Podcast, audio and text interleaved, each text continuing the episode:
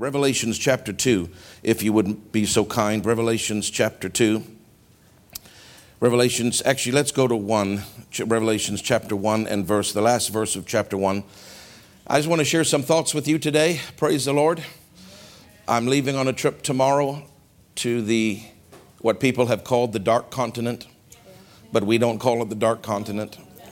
We call it the light continent because the light of God is rising in that place and uh, God has called us there. I've been in many countries around the world over 32 years, and it's wonderful when you go and God's asked you to go, like Brazil, for example. Last year, He told me to go, and God did some wonderful things. But there's a difference when God tells you go and plan to work somewhere. That's more than Him just telling you to go, that's an assignment from heaven.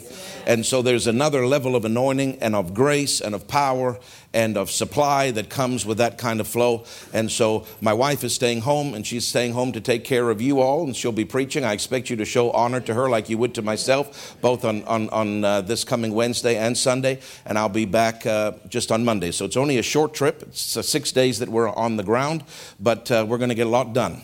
And there's a pastor's conference that we're going to have, our Sons of Africa conference, our first one. And uh, there's a number of pastors that are coming from all over the country, Pastor Matthew said. They're traveling from everywhere to come. And uh, praise God. I don't really fully know everything that God is about to do, but I just know He said start and, and just do this conference, and He's going to unfold the plan as we go. And uh, praise God, we're also preaching on Sunday for the first time, and there they put the roof up. We borrowed money. We're going to take an offering later in the year to help pay that back, but we borrowed money and we've sent him the money, and they have put the roof up, the, the tin roof, the zinc roof that they talked about, so that the rains, you know, don't wash us away. And we're going to be there next Sunday morning in their open air building with their fledgling church, and we're going to we're going to start, we're going to plant that flag. Praise God, and it's going to be wonderful. But uh, anyway, so I was meditating obviously on these things, and the Lord dropped some thoughts in my, some things in my spirit to share with you today. And I'm entitled it uh, Occupying with Angels and with the Mantle, occupying that place in the Spirit and uh, and I want to just I want to take you on a little bit of a journey. So can you can you can you oh, can you just forget about your to do list and about the gospel bird that might be in your oven? Well, you don't because you're having lunch today, so there's no gospel bird in the oven today. Can you just focus with me and not think about anything else but what we're talking about? Because you have to kind of catch this message today, okay? More than theologically, you need to catch it in your spirit. And so let's start this journey together, and we'll be done by noon. So I'm starting a little earlier because I, I got some things to share with you. So, Revelations chapter 1, verse 20 the mystery of the seven stars which thou sawest in my right hand, and the seven golden candlesticks. The seven stars are the angels of the seven churches, and the seven candlesticks which thou sawest are the seven churches. So there were symbolic things that God was showing here angels and candlesticks, uh, stars and candlesticks, which represented the churches, and there were seven listed here in Revelation. And uh, of course, they represent the churches throughout time. It wasn't just churches at that day, physical churches, although they were physical churches, but it represents the churches throughout the generations until Jesus would return. But that doesn't just mean that this applies to these exact seven churches. Because it represents periods of time in the church age, it applies to us today. And we are one of the, every church that God authors has, has this special place in the spirit that He's authored them to occupy. Now, a lot of churches start that God didn't start the church. You can't start a church without God starting the church. Because if you do, you're not going to have any power and it's going to be empty and dead. And if it grows, it doesn't grow because God's growing it, it's growing because their, their message or their lack of message or they're seeker sensitive or telling everybody that they can live however they want, then it, people love that. Carnal people love that. So it grows that way. But that doesn't mean because it's a large church that God started the church. Are you with me? It does not mean that. Because when God starts a church, and He doesn't start every church that's out there, you know, we call, talk about false prophets. Well, there's a lot of false pastors. Every ministry office has a falsity, has a mimic to it, where the devil will put in false people in that office to, to, to, to dismantle and to, what's dilute is the word I'm looking for, to dilute what God's trying to do in that city Because the more people that are shaved off to go to all these churches that God didn't start means that there's less people. Just like when you vote with a political party, if, if the enemy will try, the other party will try to split the vote because they don't want them to gain the ground, right? And that's what the devil tries to do. He tries to split the church, not just splitting like our church splitting. I mean, he, he'll look at the church as a whole and he'll raise up false churches with ambitious hirelings that are not authored by God because he's pulling the people from where God wants them into these fancy things with all their fancy stuff. And, uh, and then it, and it, and it reduces, it dilutes the potency of the real churches. But that's okay because, you know, the devil, you know, you can't make people hear from God. You can just hear from God yourself and do what God's told you to do. And that's about all you can do, right? So I want you to notice here that he says that there are stars and there are candlesticks, there are angels, and there are churches. Now, I want you to know that there's different people that believe differently, but Dr. Dufresne, Dad Hagin believed and taught us, especially Dr. Dufresne, that that word angel, it says angel, but it means more than angel, because if you studied in the Greek, it means messenger or pastor. Right. So I, am not, I'm not, not the caliber of Dr. Dufresne, not even close, but I can hear from God, and, and Dad's gone, so he's going to talk to other people. He can't talk to, Doctor can't talk to us anymore. So we can't look to him for further revelation on this. So God's going to show it to those that seek him and that are hungry for him. And so I said, Lord, is there anything further? Because Doctor had progressive revelation. We have progressive revelation. And the Lord said to me a little while ago, He said, Notice that I put the word angel and I didn't put the word pastor. Although angel means pastor, because it means messenger. And an angel and a pastor are both messengers. He said, But notice I could have put the word pastor he said, but I didn't put the word pastor, and there's a reason why I didn't put the word pastor. Because if I'd put the word pastor, the emphasis in people's minds would only have been on the human being. They would have ignored the angelic assistance that is provided to the local church. So I put the word angel in there, which implies both, it's a messenger of both realms, the spiritual realm and the natural realm. But I emphasized angel because I want people to realize that there is an angelic assistance in the local churches that I plant. You're not doing it only on your own. There is a help from heaven in the form of angels with every place that God has authored. And because God has authored us in this church, there is an angelic help for us in this church. Amen. Are you listening? Because God called you to be a part of this church and you are here and you are faithful, the angels that are assigned to this church will also help you because you are a member and a part of this church. So what I'm saying is that you're blessed because you have you have your own individual angels as a believer no matter what church you go to. But when you go to a church that God has authored and there's angels helping that church, those angels will also help you with the assignments that you have, listen now, in connection to the church. They're not helping you with assignments that you have for your business or for your other life, whatever you're doing. That is your personal angels that assist you in that. But when you are doing things for this vision and for this church, the ministry angels assigned to this work will aid you in helping you what you do for this church.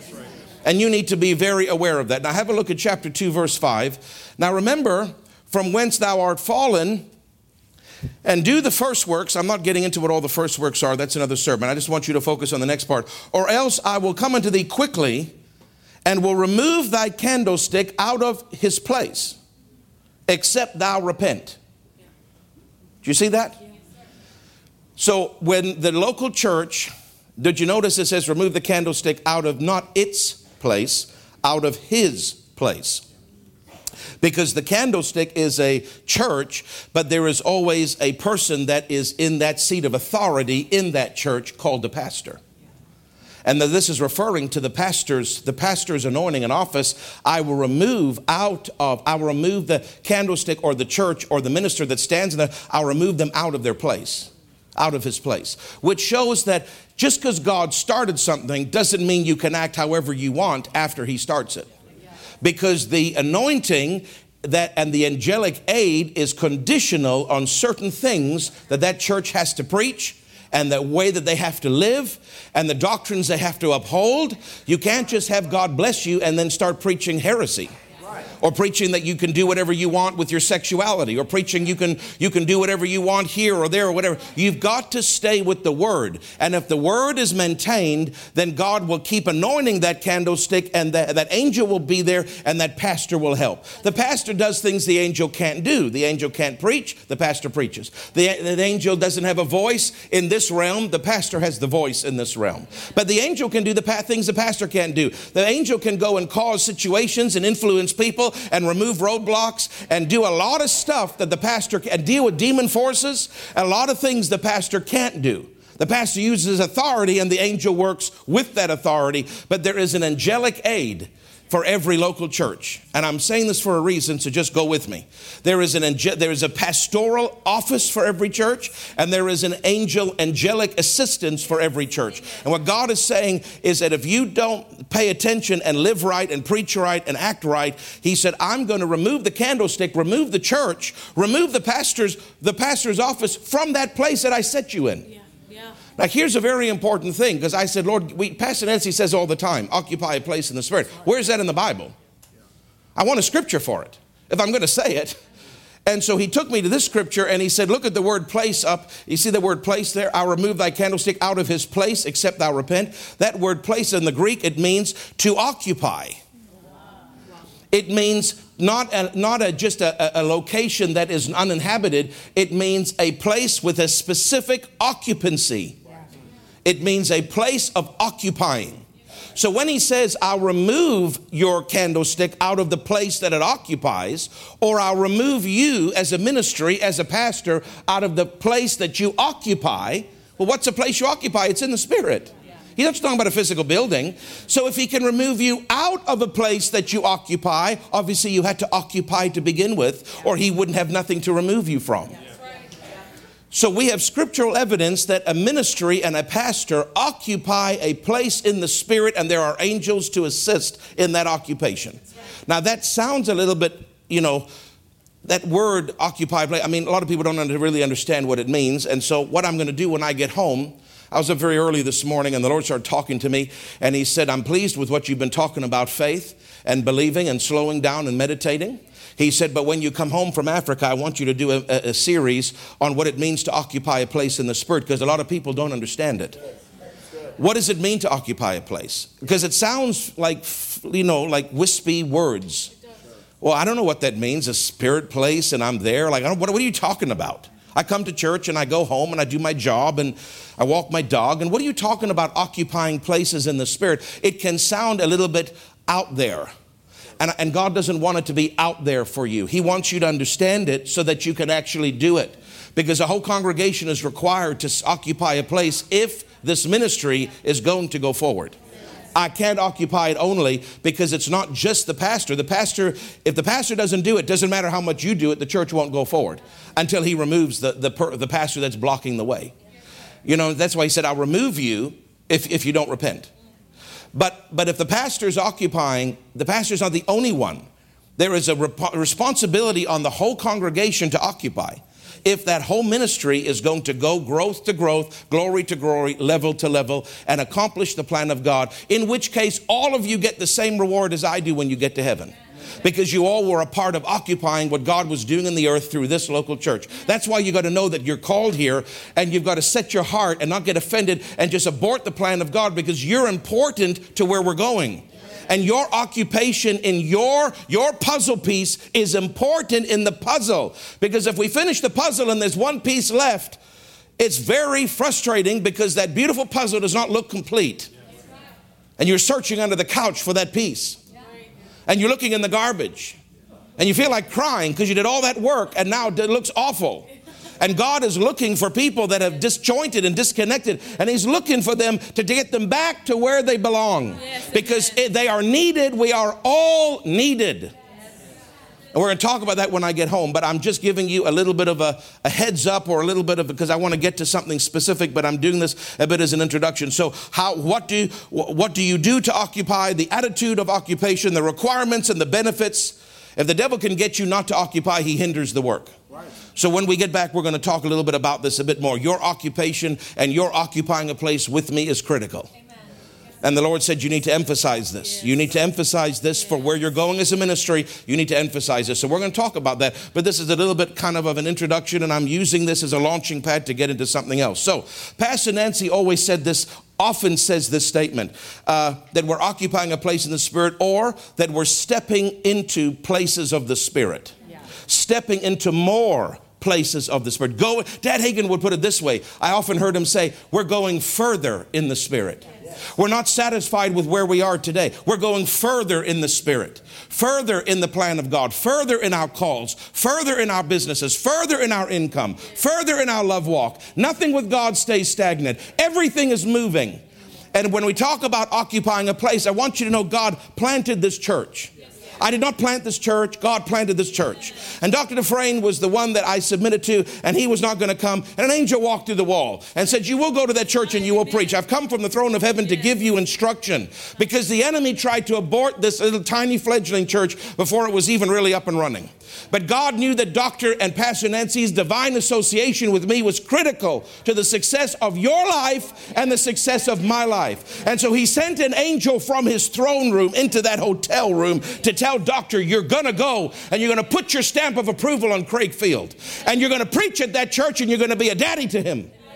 And he was. And in his, in his, in his absence, Pastor Nancy has stepped up and continued that assignment and God planted this. That means, Jenny, He, in the spirit realm, He carved out a place and He said, This place of authority, Dr. Sumrall called it seat of authority.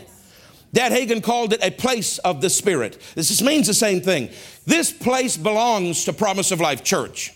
This place, now I have to put a man in there to lead them with skin on, who has a voice to preach, who the anointing can come upon. That is going to be Craig Field. As long as he obeys, and if he doesn't, I'll replace him because everybody's replaceable. And I'm going to give an angel to that church, more than one, that is going to help them with that assignment because every candlestick has an angel and a pastor. Amen. Because I need help from that realm that I can't do everything on my own. And I'm going to give him a congregation, otherwise, he's not really a pastor. If you don't have sheepfold, you're not a pastor, you're not a shepherd. And they're going to occupy that place in the Spirit with him. Right. The problem is, not all of you are occupying. The Lord said to me this morning early, He said, Many attend, few occupy. Wow. Many attend, few occupy. I can't make you occupy, but when I get back, I'm going to show you how. And then when you stand before Jesus at the Bema seat, He's going to ask you if you listen to your pastor. Because your rewards in heaven are directly related to whether you occupy and you help the kingdom of God through the church He planted you in. That is his primary emphasis in your life is helping the kingdom of God through the local church that he planted you in because it's not mainly by conferences and conventions. Dad Hagin said by the Spirit, Jesus told him, in the last days of which we're in, I am raising up strong local churches because if people get saved in a conference, there's nowhere to disciple them. But when they get saved in a, when they get saved in the conference, they have to come in to a local church because a local church is where you are discipled and grown up. But the, He is raising up strong local churches. And God doesn't want people to attend, He wants people to occupy. Attendance is passive, occupation is aggressive, it has action to it. And we'll talk about that in this as this I'm launching this series today. But we're going to get to it uh, as, as I go. But I want you to know that we're, so we have this place, we're occupying this place. That means, are you listening? There is things about the city because he's placed us in the spirit in this physical location that we have rights, we have rights to. Yeah. Amen. We have a right to a building. Yes. That's part of occupying a place. We have a right to souls. Yes. We have a right to expand. We have a right to be on the radio. We, whatever he tells us that's in the vision, it's part of the occupation. Do you understand? And now we're not just having, it's not stagnant. It's not like, well, we occupy this thing and it's going to be like that till the rapture. God is always growing and progressive. That's why Dad Hagin said we always go further in the Spirit. So whatever we're occupying last year, we're occupying more this year because He is progressive. Do you understand? But we can't do it if we don't understand even what occupying means.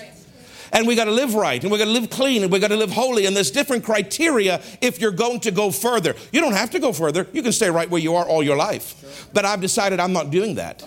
My mama has told me many times privately we need to go into other places of the spirit. We need to expand the reach of god through our lives and through our ministries into our cities and around the world. Because god needs people like us People that have the spirit of faith about them. Yes. People that understand the word of God and not just a bunch of yelling and emotionalism like many denominations are, but no substance. Yes. We may yell and be emotional and dance and shout, but we've got the word. We've got faith and we understand that and that's what pleases him. Are you listening to me? Praise God. So we're, and a people assist. People assist in us moving places in the Spirit. Now, I'm not going to get into it, but I do want to say it is, it is Pastor Appreciation Day, so this kind of extra applies, even though it was in my sermon anyway, but I want to extra bring emphasis to it, okay? That the people, you are helping me go further in the Spirit if you learn to occupy. Yes. If you just attend, well, thank God for you. I appreciate you. You'll do a little bit here, you'll do a little bit there. You put your tithe in, but you're not doing much spiritually. You're helping, and there's a reward for you for helping in any capacity.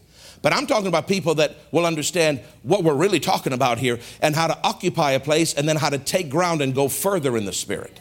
Now, as we do this, as we occupy as a congregation, not just myself alone, what happens is as we are, eh, as this place, the things of the Spirit are sometimes hard to explain in English. I'm trying my best to make it simple so you can understand it because sometimes these phrases can be lost on people. But as we are as we are fulfilling the plan of God as a local church in Toronto, promise of life, as we're occupying that place, as you occupy, and I'll talk more than the weeks to come what occupying means for you, because this I have certain functions and you have certain functions, and our functions are similar but different. And if I don't do it, we won't go forward. And if you don't do it, we won't go forward. And we need each other, and I can't do it alone, and you can't do it without me, and I can't do it without you. That's why God does it as a symbiotic relationship because we need each other. We're a team. You understand? I can't get a big head and you can't get a big head because we need each other. We're a team. But as we move forward, now this is what happens. Are you listening? If, if we're occupying properly, which not all of us are, because you just, not because your hearts are bad, you just don't know. So my job is to teach you. Then if you don't do it, your heart's bad. But if you do it after we teach you, then, then, then you just didn't, you you you get a pass for not doing it initially because you just didn't know. But as we occupy, what happens? Certain things, and this is what people don't really understand, certain things called visitations from heaven start to happen. Because when we occupy that place of the Spirit and when that anointing is strong on us, and you're doing your part to pray and to be faithful and not to talk and whine and argue and complain, and I'm doing my part to seek God and to be bold to speak forth what He says, things will come out of this pulpit half the time that I don't even fully understand or know myself. Because oftentimes there's spontaneous utterance. Other times he shows me in advance, and then, and then it's not spontaneous, but it's still revelation. But as we occupy, things will come out of this pulpit, revelations will come out of this pulpit, visitations will come out of this pulpit to help you and to help the lost and to help people that are part of this vision. But those, those visitations and those, those revelations, they don't come out as frequently if there's not an occupation in prayer. So the more people occupy, the more things will come out of the pulpit that people need to hear. Yes. And if, they, and if prayer is not made, if the occupation of prayer lives is not strong, occupying in the spirit that place, then the, the, the revelation and the force coming out of the preaching from me and the guest ministers will be abated and will be waned yes. and will be lesser. Right. That means revelation will be lesser. Yes. That means you catching things will be lesser. Amen. That means your help will be lesser. Yes, amen. That means the visitation that you get from heaven through this office will be lesser. But do you know that there are, because we are to a measure occupying right now, that means to a measure we're having visitations from God every Sunday. You say, What? Did God show up? I didn't see God show up. That's because you don't understand what the word visitation means. You're thinking about when Dad Hagin said, I had a visitation from Jesus and he had an open vision. That is one kind of visitation. That is not the primary kind. That is an exception. That is not the rule. What is the main kind of visitation that God wants for the church or even for a nation? is he, he visits them through the offices that he's given as gifts into the earth. And you say, Give me scripture. I'm glad you asked, Brother Junior. Luke chapter 19, very quickly. Luke chapter 19, I want you to see this in verse 42. And we can really get into it, but I don't have time to get into it in depth. We might bring it up another week. But watch now.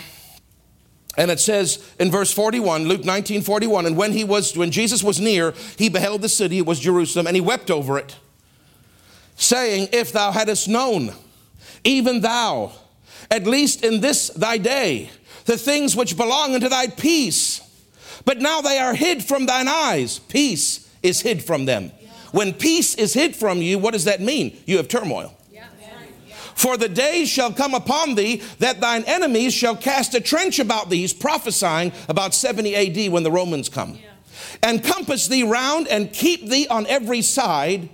And they shall lay thee even with the ground and thy children within thee.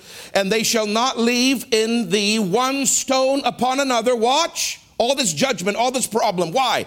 Because thou knewest not the time of thy visitation. If you recognize the visitation, you'll have peace, you'll have prosperity. Enemies will not touch you. But when you reject the time of your visitation, all manner of havoc, torment, turmoil, and torment come upon you. What does the word visitation mean? People think it means a vision or a dream or God showing up. The word visitation in the Greek is the word episcope, which is where you get the word Episcopalian. Okay, it means bishop, pastor, or elder. What it's saying is the word visitation, episcope, is the same word you use for pastor. It's the same word you use for an office that stands before people to preach to them. What was Jesus saying? He wasn't talking about a vision. That the, he's not talking about a vision being their visitation. That is a visitation, but that's not what he's talking about here. He's saying, I am the office. Right, right, right. And Jesus stood in all five. I am the office that has come to you. I am the episcope. I am your bishop. I am your preacher. I am your pastor, apostle, teacher, evangelist, prophet. I am that one. And God, listen, visited you through my office, but you rejected it. Therefore, you're going to have trouble. And they had trouble. But if you receive the visitation through an office, you'll have peace. I'm simply saying to you, you should be grateful you have a pastor. Uh, and this was not planned today to say this. Actually, I'd forgotten it was Pastor Appreciation Day until when half, after I'd written this, and then I thought, oh, well, that kind of maybe, you know, that's kind of interesting. That kind of applies, but I'm not saying it for the sake to say it on this day particularly because it's part of the message anyway. And I preach this, I preach whatever God says. I don't preach a Mother's Day message on Mother's Day. I preach whatever the Holy Ghost says. I'm not preaching a Pastor Appreciation Day message today. I'm preaching what the Holy Ghost said. It just this happens to have some application. Uh, God has that mastery way of orchestrating things. But I'm simply telling you, you should be grateful that you have a pastor and that God saw fit to give you the gift of a pastor and to place you, 1 Corinthians 12 18, in the body as it pleased him. Not as it pleased your gas bill, not as it pleased your convenient schedule. He placed you, even if you drive far, He placed you in a place. Why? Because you're occupying something with me. And as you occupy and you hold this ground in prayer and you're faithful, and we'll talk later about all the actions you do to occupy, but as you do it, you are cause you're helping me and you're setting a place for me to step into that higher anointing. Yeah, and when I step into that higher anointing, more words and revelation and visitations from God for you come through the office. It is partly my responsibility to do certain things so that God will flow through me, so that God will visit you through me. But there's also what a lot of Christians don't understand responsibility is on you to help me to step into that place so that the visitations of God can come through me to you, so that revelations can flow out of this pulpit, so that words that you need to hear and not just that, words that our government needs to hear, yeah. words that the lost needs to hear, words, words that God puts in ministers' mouths divinely and supernaturally. Almost aside from the minister themselves because they don't deserve it. But God just chooses to come on the one that He's led, chose to lead that occupation of the Spirit. And out of that mouth comes forth statements, comes forth revelations, comes forth judgments, comes forth blessings for you, for the nation, for the for the community, for lots of different things. But all of it is a visitation from God through that office. You say, I want a visitation, then show up Sunday morning. Randy Gray told me, he said, I'm just fed up with people saying, Prophesy to me, O thou prophet. Because they want a yea, and again I say, Yea, thus saith the Lord, you're going to become a millionaire, you're going to marry a lady with red hair that drives a BMW. That's what they want. That is a for, that is one type of prophecy, but it is not the only type of prophecy. And he said to me in the back room, When I stand up and preach, I am the prophet that is prophesying to them.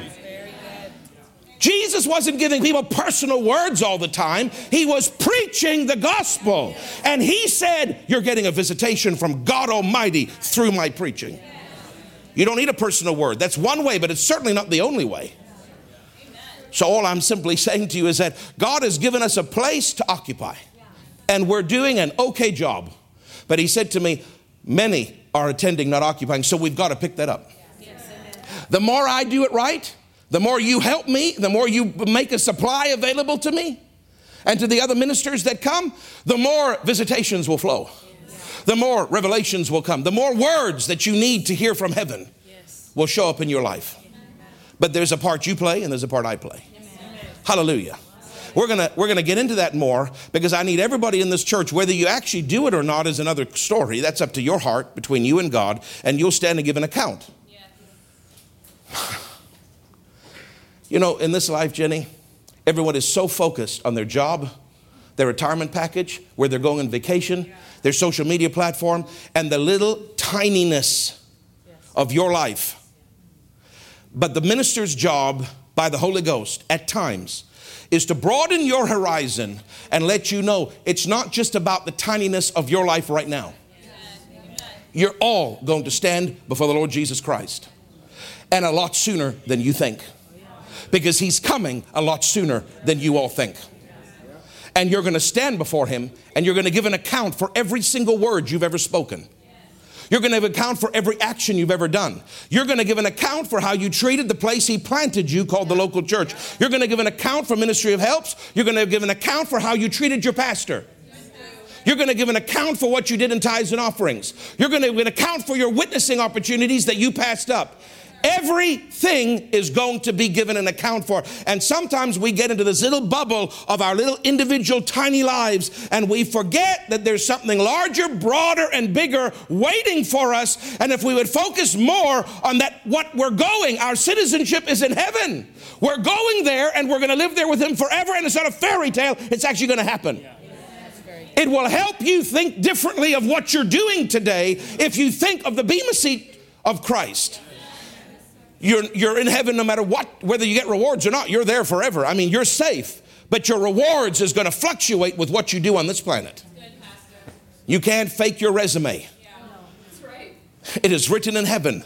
God already knows what you're doing and what you're not doing. So I say that to say when I get into this series, Jenny, and we talk about how people can occupy more skillfully because maybe all of you are to a measure, but some are more on the attendance side than the occupying side, and there is a big difference to God.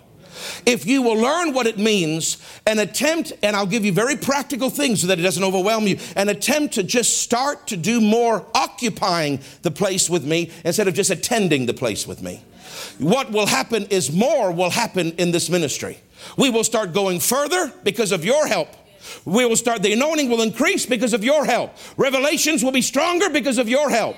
D- uh, uh, visitations from God will increase because of your help. Souls will increase. Salvations will increase. Miracles will increase. Everything, finances will increase because when we occupy together, we can do more than the minister occupying alone.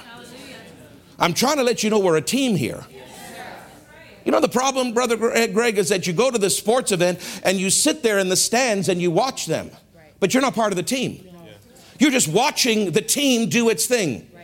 God, now you kind of are spectators because you're looking at me and you're coming here every day to, to, but you got to get out of the spectator stands mode to think I'm just watching what's happening and then I go to my little life and I come back and I watch what the team is doing and I go back to my little life and the team is Pastor Craig and the staff. No, uh, you're, you're watching, but you're not in the stands. You need to be a participator spiritually, not just a spectator. You got to occupy, not just attend. Then when you come, you won't feel like you're watching the team do a jig for you. You'll feel like, no, I am the team. I- have been praying for this. And God told me some things He was going to preach, and lo and behold, He preached them. And I've been praying for that person to be saved, and lo and behold, they're saved. And I've been asking God to open a deaf ear, and look, we just got a deaf ear open. I'm, t- I'm part of this. And I, I, may sit and watch, but I'm not in the stands. I'm, I'm participating. I'm an occupier with Pastor Craig. You see, you can get into a part, you can get into a spectator mode, or you can get into I'm part of this team mode. We've got to, Greg, get people to understand they're part of the team. You're not just paying a ticket to watch a show, you are part of a very valuable team. And if you will do your part more at home, I don't mean in the church house, on your knees, everything will start to go. Are you with me? We have a place that we occupy, and we have people to occupy with us. And then we go further as we all do our part. And as we go further, more visitations from heaven show up. God visits people through the offices. And occasionally he'll surprise us, Taylor, and he'll just visit us outside the offices. He'll just show up in the Shekinah glory and everybody will fall down. Jesus might show up in person one day. I, there's many ways that God can visit us, but the primary, most common way is through offices. He's speaking to us like he did Israel through the office that Jesus stood in, through the bishop, through the as a preacher, there was a visitation through that. So where is your visitation? Your local church. You don't need to go to a conference. Your local church is the visitation from heaven. Praise God. You're not too bored. Now, let me say this. There's not just the pastoral place of the Spirit See, we occupy a place, Jenny. In that place, there's angels. In that place, there's me. In that place, there's the congregation. Now, my what I've been the longest in is the pastoral office right. of that place of the Spirit. But we're not like every other church. Most churches only have a pastoral office in their place of visitation. But I stand in multiple offices. And God did it, not me, and God announced it publicly through other ministers, not just through me. So I'm not getting a fat head here. What I'm simply saying is there is an office of the pastor that we occupy a place, and that office is there. But in the same place we occupy with the office of a pastor, there's also the office of an apostle. Are you with me? Now, the Aimee Semple McPherson anointing, which I'm not going to get into again, but I preached it in February on a Wednesday night. That Aimee Semple McPherson, and if you don't know what I'm talking about, then go listen to the February thing. I'm not repeating it. But that Aimee Semple McPherson anointing is the primary mantle. That mantle is on us. I was assigned that mantle from God and I served it since I came to Canada. I served it in the other two churches, not even knowing it existed. Then God put it on us through a divine and granted appearance. Jesus, uh, the arm of he- heaven came, the roof disappeared. Doctor had this vision, and he saw that mantle come. And over the years, God has explained to us a lot of revelations since that day. That was June 28, 2010. But since that, he's explained a lot. Now, that Aimee Semple McPherson, which is what he saw, that mantle coming down, that is an anointing. A mantle is an anointing. Yes. Now, listen to me. That, are you listening to me? Yes. Are you still with me? Yes. That place we occupy has a pastoral office and it has an apostolic office. Now, that mantle or that anointing is for the apostolic office. Because I'm not just a pastor. If I was just a pastor, then we wouldn't be talking about all this stuff. But I have an apostolic call, and so do you, because you occupy a place of the Spirit with an apostle. That means you have a part to play in that apostolic mantle. Now, that Aimee Semple mantle is the primary mantle, and it is for the apostolic work, and it is primarily for this church and this region and this nation, but it also applies to other works in the world because Schurz was a global apostolic anointing. I don't have all of it, I have a measure. I don't know how much. I'll assume it's small, but he said you have a measure of that apostolic Aimee Semple McPherson anointing, and you're going to see it's going to start to, uh, in 2024 and on, it's going to start to increase. But are you with me? Are you still with me now? In addition, I know this that I'm going level by level by level, so you got to concentrate. In addition to the pastoral, in addition to that apostolic Aimee Semple, which is for this church, this nation, and certain parts of the world, there is a secondary mantle. It does not, it does not, it's not as high and as strong as the primary mantle, but it is still a mantle. It took me 40 days to get the Aimee Semple one. It took me three days to get the second one. But that second one was prophesied by Pastor Jay years before about the John G. Lake mantle. I didn't fully, I, I, knew John G. Lake. I've read his book since I was 11 years old, but I didn't fully know what he was talking about, that there was a mantle to be picked up. And over the years, God got it over to me. And then in 2000, was it 18 or 19? I can't even remember. I think it was 19. I, he said, Go to Africa, fast and pray, water only for three days and you're going to pick up that mantle that he dropped. I didn't fully understand even what I was doing there, other than I'm picking up a mantle. But while I was there, God, God supernaturally gave me a letter uh, that was out of print for many years, and then I didn't even know I had it. And he said, Open this book up, and, and I started reading this letter by Dr. John G. Lake in 1928 to somebody that was in Africa because he was there in the early part of the century and then he went to Spokane, Washington, and other areas and did healing rooms and other things. But in that letter, as he's talking, uh, he's talking to them, he says, and I'm going to quote him now, but he says, I'll, I'll read the exact quote in a second, but he basically said, There is this, there's this demand for me to go back to Africa. But because of the vitality and the vigor that it would be required, and he was in his 60s, he said, I don't have the strength to go back.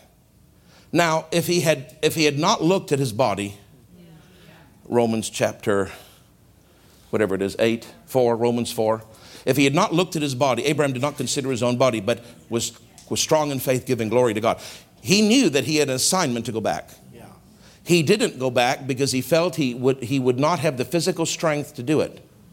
I know this is controversial, and I don't normally put it on live stream, but who gives a rip? I shared it in February anyway, so I can share it again.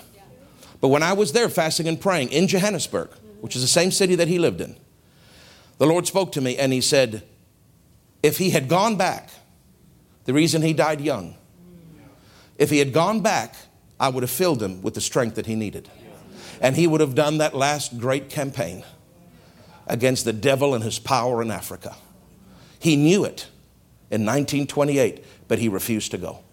And within a few years, he was dead. At a very young age. 65 years old is a very young age. For a minister, that's a, that's a premature death. Why?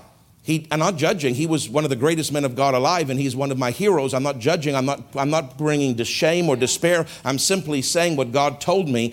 He said he did not fulfill the fullness of my plan at the end of his life like he did the beginning, and as a result, his life was cut short. He went home. He still got great rewards. But he said when I was in Africa, now that assignment that he did not finish is what Pastor Jay was prophesying to you years ago that somebody needs to pick that up, and it's you, son. And he said, You're here because the assignment that he had in the latter part of his life was not fulfilled. I want you to pick up, now listen closely, not the full thing, I'm not the full thing. But he said, and he didn't tell me how much the measure was, but he said, I'm going to give you a measure of the mantle, a measure, whatever that means, of the mantle of John G. Lake to fulfill the assignment that he did not complete, which is why he went home early. So that anointing, and I picked that up in that hotel room after three days. And the last hour, Jesus walked in the room and he anointed me. And I knew that I picked up that, that assignment and that anointing, that mantle for that work. But of course, God always does things far in advance. He doesn't ever do things like you think drive through, He does it slow. And that was a way back there that I did that. But that is the secondary mantle that is with us as we occupy this place. There's a pastoral, there's a primary Aimee Semple that is for this work and different parts around the world, and then there's a secondary, which is John Lake, which is for Africa and Africa only. It is not for any other nation, any other continent, I should say. It is for Africa and Africa only. Are you still with me? Because I'm getting somewhere that I want you to hear.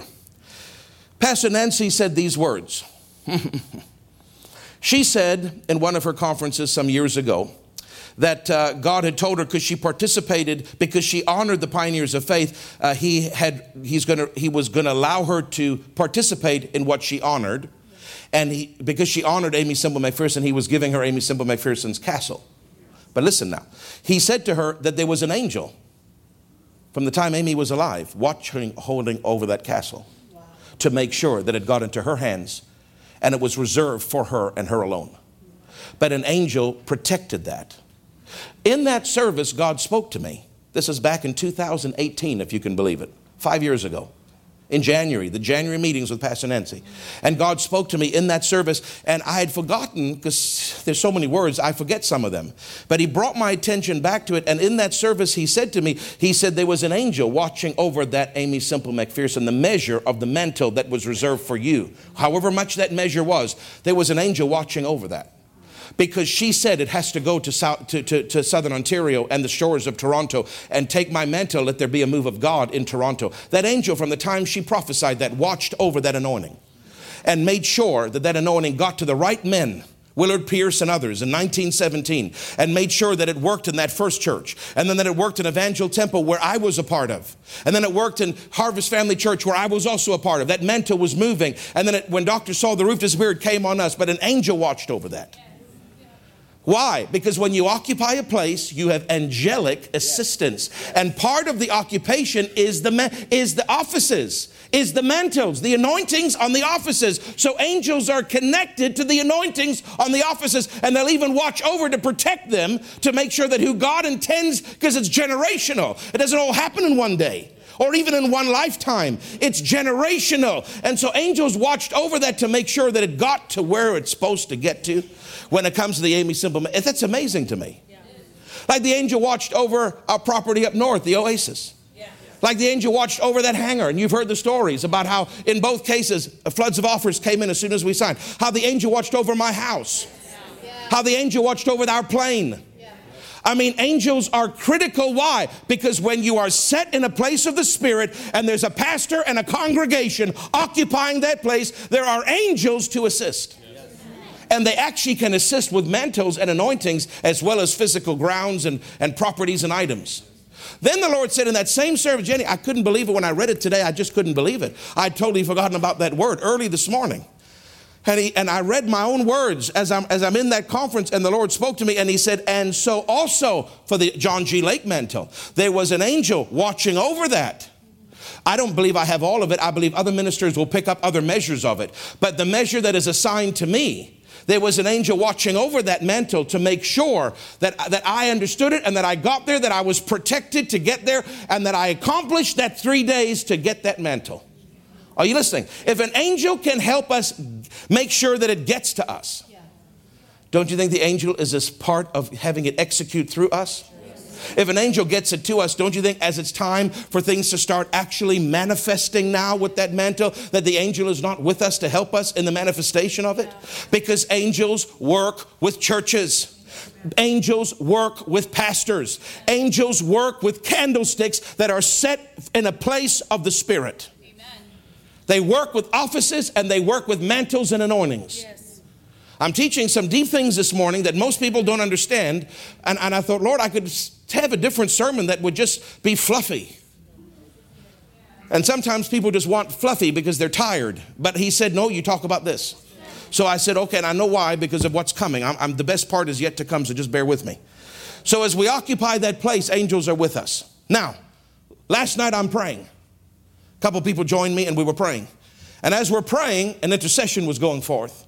I heard the Holy Ghost say to me, Go! He's talking about tomorrow. And he said it loud and he said it strong. Go with the mantle. Go with the mantle. Why?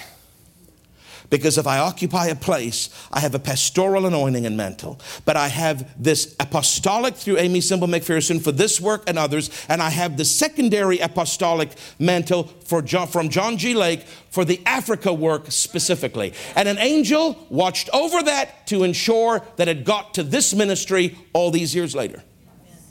Are you listening? I know you think this is hocus pocus and, and, and fairy tale stuff, but this is very real. The spiritual realm is more real than what you see in front of you.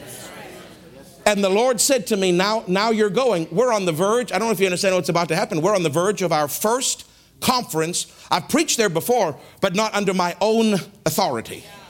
This is our conference. Last time I just preached to a few pastors with another pastor borrowing his building. This is the Sons of Africa Conference, the first one. And God said to me, The sons of Africa are dawning. That's what He said to me. The sons are dawning. The devil's had his fun, and his darkness has reigned over that land long enough. But God is going to raise up an army of Caleb's and Joshua's, I'm telling you, and the sons of Africa are dawning. The sun is coming up, and Africa is going to see the glory of God. And why? Because it's time for that mantle that I have picked up for Africa to start coming to pass. Why? So that just as visitations come to you under that office, visitations will come to them through that apostolic office. That apostolic office under that mantle of John, that anointing of John G. Lake. Yes. I'm not going to just have fun, I'm going to bring visitations from heaven to those people. Like when I come here, it's not just fun, it's to bring visitations to you. But the more you help and pray, the more visitations will come out to you. And the more you help and pray, the more will come out for Africa. Because God will never, are you listening? He'll never let the minister do it alone. Why? Because then I can stand before him and say, it was me. I get all the rewards. God doesn't like that. That's not humility. God never lets a minister do it alone. Even Dad Hagin called Rachel Tiefenthaler and, and, and Phil Helverson and his wife Fern and Jeannie Wilkerson as intercessors and prayers and said, I can't get this done. I can't accomplish Rhema. I can't get these things done. The, th- the thing won't manifest in the earth. I need your prayers. You see, even the great Dad Hagin needed people. We all need a team. That's why I keep telling you when you occupy with me, more will happen in this church. But at the same time, when you, I'm transitioning to Africa now, when you occupy with me for Africa, because we occupy a place in the spirit in Africa. And we have an office, an apostolic office in Africa. We have angels that work with us in Africa. We have a mantle and anointing from John G. Lake for Africa. We have a voice to speak under that mantle, under that anointing for Africa. And the more you help me occupy in prayer, the more will happen in Africa. Amen. And the more I teach these pastors how to occupy, yes. they're paying witch doctors because they're afraid of their curses. Mm, I, I, just, mm, mm, mm, mm, mm. bring me the witch doctor. I'll show you how I'll pay him. I'll give him the fivefold ministry. But they don't understand because they're afraid because they see witchcraft the way you don't see. But we're going to occupy a place and we're going to bring visitations from heaven to that place. And God said to me last night, Go with the mantle. Yes, Are you with me? I know I keep asking that because I know this is not a typical sermon. And you're looking forward to your lasagna lunch and your carb coma that is about to follow the lasagna lunch and you're and you're saying pastor just teach me a nice fluffy message on the fluffy pastor day. And i had a fluffy message. It had fluff everywhere you looked. It was wispy and sweet and kind. I had jokes in the message. It made you laugh. But he said not that for today. He said i want you because you're about to get on a plane son and I need these people. You've got another opportunity to tell them. You're going to get more into it when you get home, but you have an opportunity to remind them that you occupy, they occupy a place with you. There are offices in that place. There are mantles and anointings in that place. There are voices in that place. And there are angels in that place. And go now with the mantle and accomplish the mission. That means I need your prayers this week. Because you're going to occupy with me. You're not just going to be a spectator and watch. Glory to God. Hallelujah. When you occupy, Dr. Sumrall said this, let me quote him. When you say yes to the plan of God, you also say yes to all the attacks that you will face. Now that's a bit depressing, so I add a little extra to that quote. Doctor won't mind, he'll spank me when I get there. And you also say yes to all the blessings that you will encounter. Hallelujah. Listen, when you occupy, they're enemies. At the door of entrance, there are many adversaries. He said, when you say yes, I've said yes. There's many adversaries. You also say yes to all the problems. But because you know God's with you and because you're occupying with a group of people, not alone, you know you're going to get through it. And he reminded me this morning, Jenny, and I'm, I'm winding down. Winding down means winding down. But he reminded me of Shammah. I don't have time to read it, but it's in 2 Samuel 23, verse 11, that, that area there. And it says, David's mighty men. And it says, and Shammah took the lentil field. And when everybody ran away, and the Philistines were encroaching to take that land and steal it, they wanted the harvest. And one man stood alone with a sword. and he fought them until the sword clave was welded to his hand.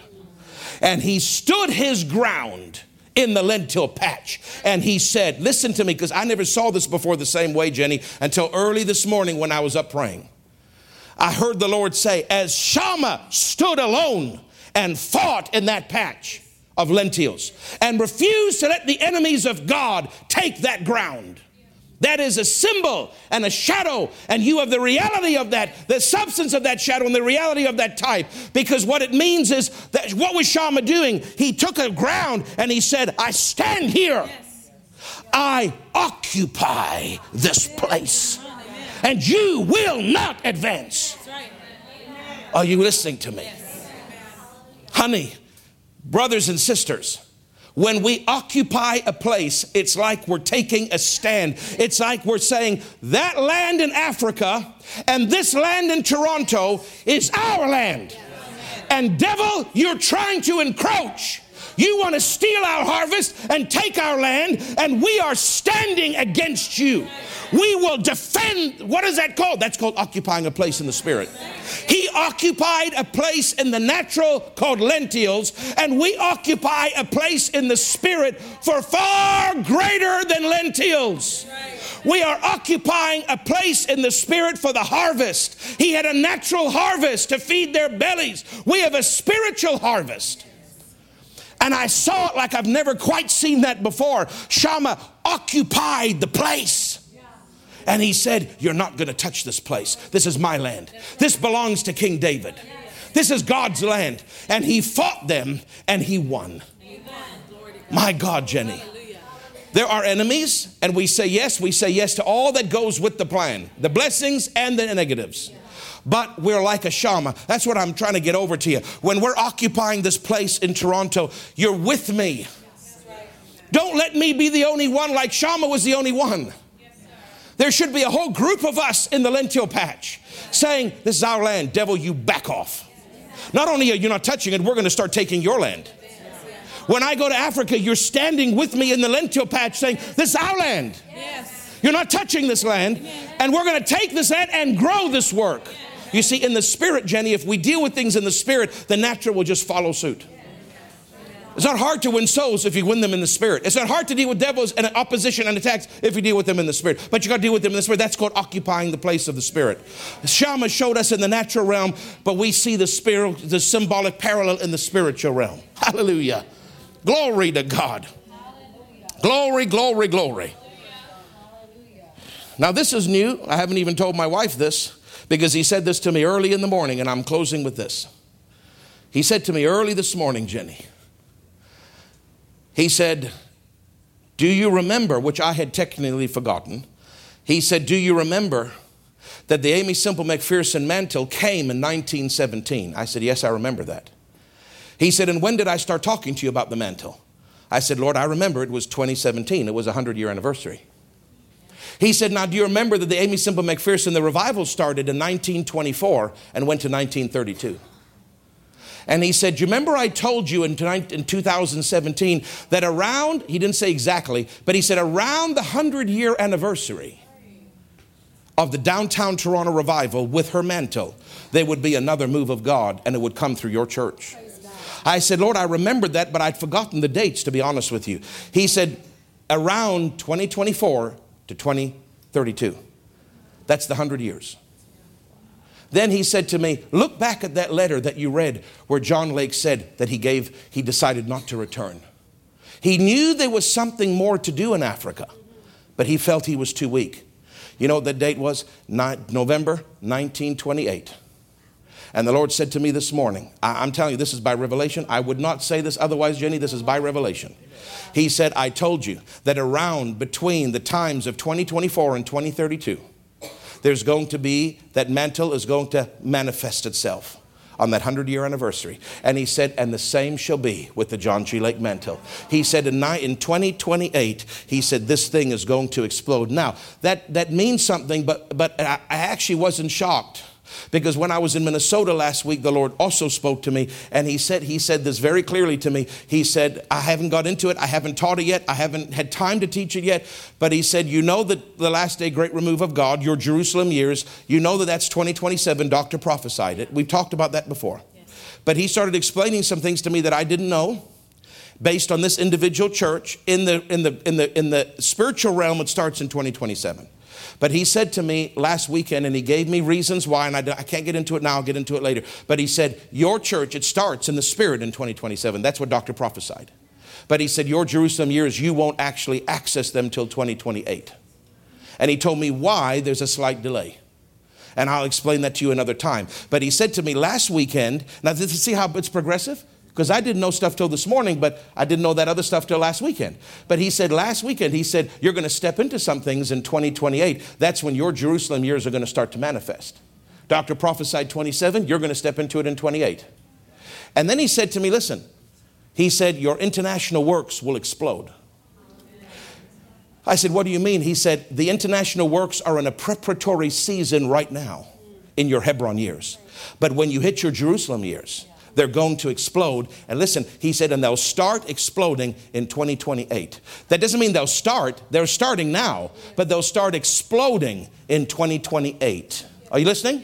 Now, this morning, he's talking to me about Africa and go with the mantle. And he says, read that letter about John G. Lake again when he laid that assignment down, which you have now picked up. And I, he said, look at the date. And it's November 20, 1928. He said, What did I say to you last weekend, boy? I said, You told me that it's preparatory time now and that in 2028 the international works are going to explode. And he said, That's right, because in 2019 28 he laid down an assignment, and 100 years from that date it is going to explode in the, in the continent of Africa. And, he said, and then he said, Five years you have trained Pastor Matthew on your soil, and five years you will train him on his soil. I could not figure that out. I could not make that up, Jenny. No. We started in, two, in 2018. Yes. And he just went there this year, 23. Right. Five years, he said, You've trained him on your soil, meaning Canada, America. And he said, For the next five years, we're starting with this trip tomorrow. He said, For the next five years, you're going to train him on his soil, meaning Africa. He's halfway through his training. I didn't know that until early this morning. And he said, in 10, it's 10 years of training for him. And he said, in the 2028, his training will finally be complete. And that will coincide with the time of your Jerusalem years and the last day move of God. And it coincides with the 100 year anniversary when John Lake laid it down and you have picked it up. But I couldn't have you pick it up in 28 because there was time to prepare. And if you picked it up, you would have missed it. I'm giving you 10 years to prepare. But in 2028, Africa will explode. He already told me this morning. And I'm bold to say it out loud because he said, You say it out loud. You've got to put things on record in the spirit. It started in 18 with training on yours, it continues in 23 for five years of training on his. And yes, he's going to see some fruit and good stuff is going to happen, and we're going to get pastors organized. But he said it will explode in 2028 because your Jerusalem years are explosion years. And he said, The Aimee Semple McPherson mantle, that is going to explode 100 years later, which is 2028. 2024 to 2023 to 2032. Halfway between that is 2028. And he said, You're going to step into your Jerusalem years in 28, and the mantle for Aimee Semple is going to start to explode then, and the mantle for Africa is going to start to explode then, because the Hebron years are preparation years. Yes, Hallelujah. Hallelujah. Hallelujah. There are enemies. What you don't know is that this last week, the devil tried to kill Pastor Matthew. He got into a massive, massive car accident, and it was not his fault. His car is completely totaled. He now doesn't have a vehicle to drive there in Africa. I don't know what he's going to do. And we have to rent a car when we go there because he was going to use his car. And uh, it was just a freak thing. They, they took him to the hospital. The other two people were taken to the hospital. He was in the hospital for a couple days. They did scans all over his body. He was having incredible pain. His head was messed up. Everything was messed up. And the Spirit of God came on me because I couldn't reach him. And I started to write a text, and I felt the anointing come on me. My God, God will even do it through a text. And I started to say in the text as I'm writing, I commend you in Jesus' name to rise up. And the power of God will go into you when you read this. And he called, he, he texted me two days later because he had his phone off in the hospital. And he said, but he came out and he was in agonizing pain. And he said, when I read your text, the Holy Ghost said, read it out loud and read it as though he's standing in front of you. And he read it out loud and he said, Daddy, I took it, I took it. And within hours, all the pain started to leave my body. The devil tried to kill him because of what we're about to start. Last week, I almost got into an accident. Not my fault at all, but because of her intercessory prayers and Joey's intercessory prayers and the staff's intercessory prayers and some of your intercessory prayers, an angel took that steering wheel. I didn't even, I've never experienced that in my life. The steering wheel turned on its own. The man pulled out in front of me at 100 kilometers an hour. I'm about to hit him, T bone him, probably kill him on his, on his driver's side door. And something took the steering wheel, and it wasn't me. And, it, and I had about, I don't know, this wide, barely my car width. I braced because I was going to smash into the bridge. And an angel, and God said to me in Minnesota, an angel was in the car with you, boy. An angel steered your car. I, wa- I looked at that thing and it steered alone without me. And I went, and I went, like this, and I made it through. Why did I not get into an accident? Because she occupied a place in the Spirit. Why did Matthew get in the accident? Because the people over there are not occupying a place in the Spirit. Occupying places in the Spirit will hold back devils. Yes. Shammah held back Philistines. Yes, he did. This is real stuff. This is real. Yeah. And we're going. Hallelujah. Glory to God. I'm so excited and I just can't hide it. I'm about to gain control and I think I like it. I have to say gain, not lose, because some folks here get mad at me if I say lose. And let me read you this one quote, please.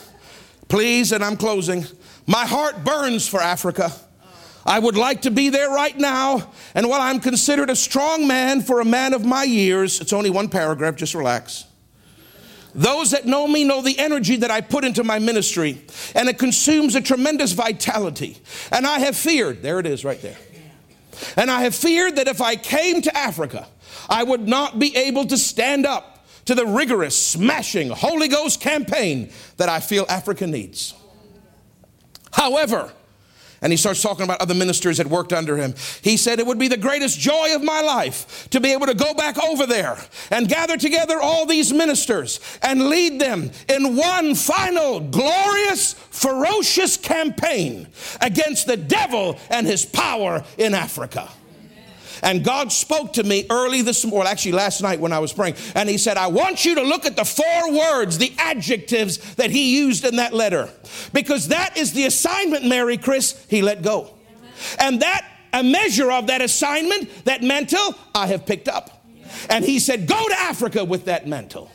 Go with that assignment. And He said, I want you to memorize those four words because he described, listen to me, he described what God wanted to do in Africa with four adjectives. And he said, I want you to memorize them because I want you to say them. I want you to tell the ministers over there these words because I'm going to fulfill them. A hundred years has almost passed, and God is going to fulfill them. He does things in patterns. He does things in patterns. With, with, with Noah, he preached a hundred years and then judgment came. The, the, God uses often hundred year scenarios. He's going to do it again.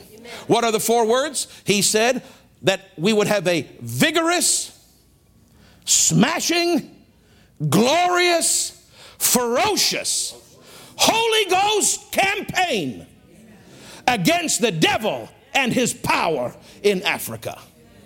So I'm saying, as I get on that plane, Father, I'm going for a vigorous, smashing, glorious and ferocious Holy Ghost campaign against the devil and his power. And he does have power in Africa. And they will fall because the sun is rising in Africa. This week, the sun, and the devil is of concern. That's why he's trying to kill everybody. He's trying to stop me, he's trying to stop Matthew, he's trying to stop things. You know that there's been assassination attempts by Christians against him there? Because some pastors are so jealous about what he's doing, they've tried to poison his food. And God has warned him and said, Don't eat that. They're trying to kill you. This is as real as it gets. But intercessory Shammahs. That's right. I've got this land and you're not touching it, devil.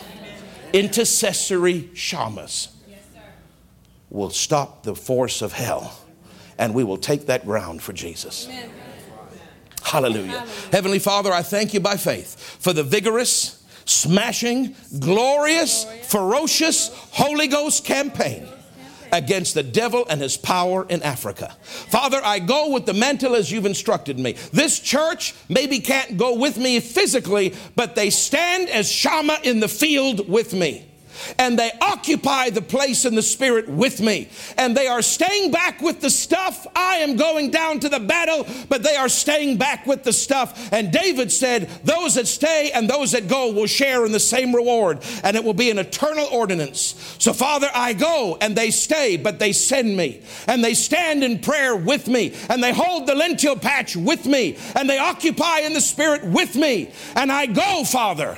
I go with angels. I go with the mantle. I go with a voice under that mantle to speak. I go with that apostolic office. And I go, Father, to take the land for you. And we will have, in Jesus' name, that ferocious, smashing, glorious, vigorous campaign against the devil and his power in that land. And I will come back, Father, with great reports for these Shammahs. That's what they are. I keep hearing the Holy Ghost say it. They're Shammahs. They're Shammahs. Call them Shammahs. They're Shammahs. They stand in the patch with you, son. You don't go alone because they stand with you. While you're on the plane, they're standing with you. While you're preaching, they're standing with you. And the devil can't advance because they're standing with you. And we'll take the land in Jesus' name. Heavenly Father, I commit this trip to you. And I thank you for this special day that you've given me the privilege to preach to them. I don't know if all of them liked it, but Lord, I, I have to obey you. I have more fear of you than I have of the people. I don't know if, Lord, I think some people left while I was preaching, and that's good, Lord. Be, bless them, Jesus. Bless them wherever they go, wherever they are. If they're offended, Lord, help them get over it. Because, Father, my job is to preach what you tell me to preach. And, Lord, we're about to start a new five year training regime on the soil of Africa. And in 100 years, in 28, it will explode. And I go with that message of hope for Pastor Matthew and with his team. And Lord, we thank you that we're doing your work. I didn't author this, you authored it. And it's authored in the Spirit. You've made a place for us here.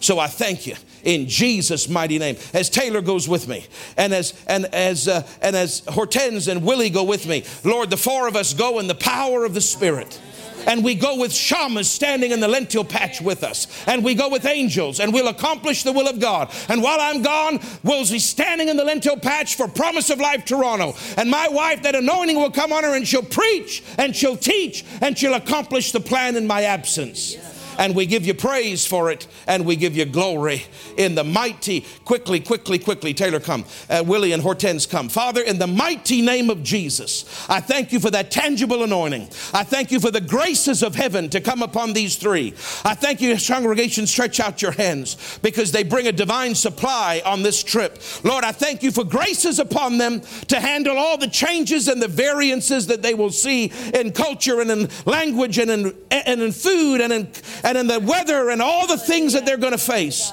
I thank you for graces in Jesus' name, graces to come upon them in the name of Jesus. Graces. It will be easy, it will be light in Jesus' name. Graces to be Shammahs, graces to be Shammahs, graces to stand, and graces to fight with me, and graces to minister with me, and to be a supply in Jesus' name and this will be the easiest trip, Father. And you'll just take care of all the details, and they'll love every minute. And even though they're out of a comfort zone, they'll still love every minute. And I thank you, Father. This church will be taken care of in my absence. Lord, Jenny, God doesn't cause a lesser because I go and do something. He feeds the sheep well in my absence. And you get ready because that anointing that came on you today, uh, it- it'll start coming on you more. I'm saying it to you by the Spirit.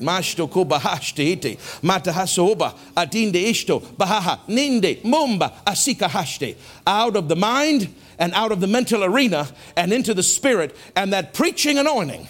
That preaching anointing that is in this place of the Spirit and that is on me as your husband will come upon you more often. And you will begin to proclaim instead of just say. And you'll begin to declare instead of just talk.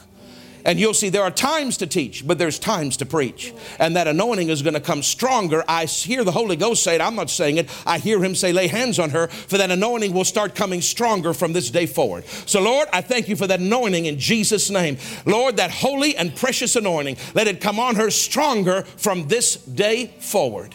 In Jesus' name. In Jesus' name. Out of the mental arena and into your spirit and that anointing will speak it will it will it will dramatically increase. Hallelujah.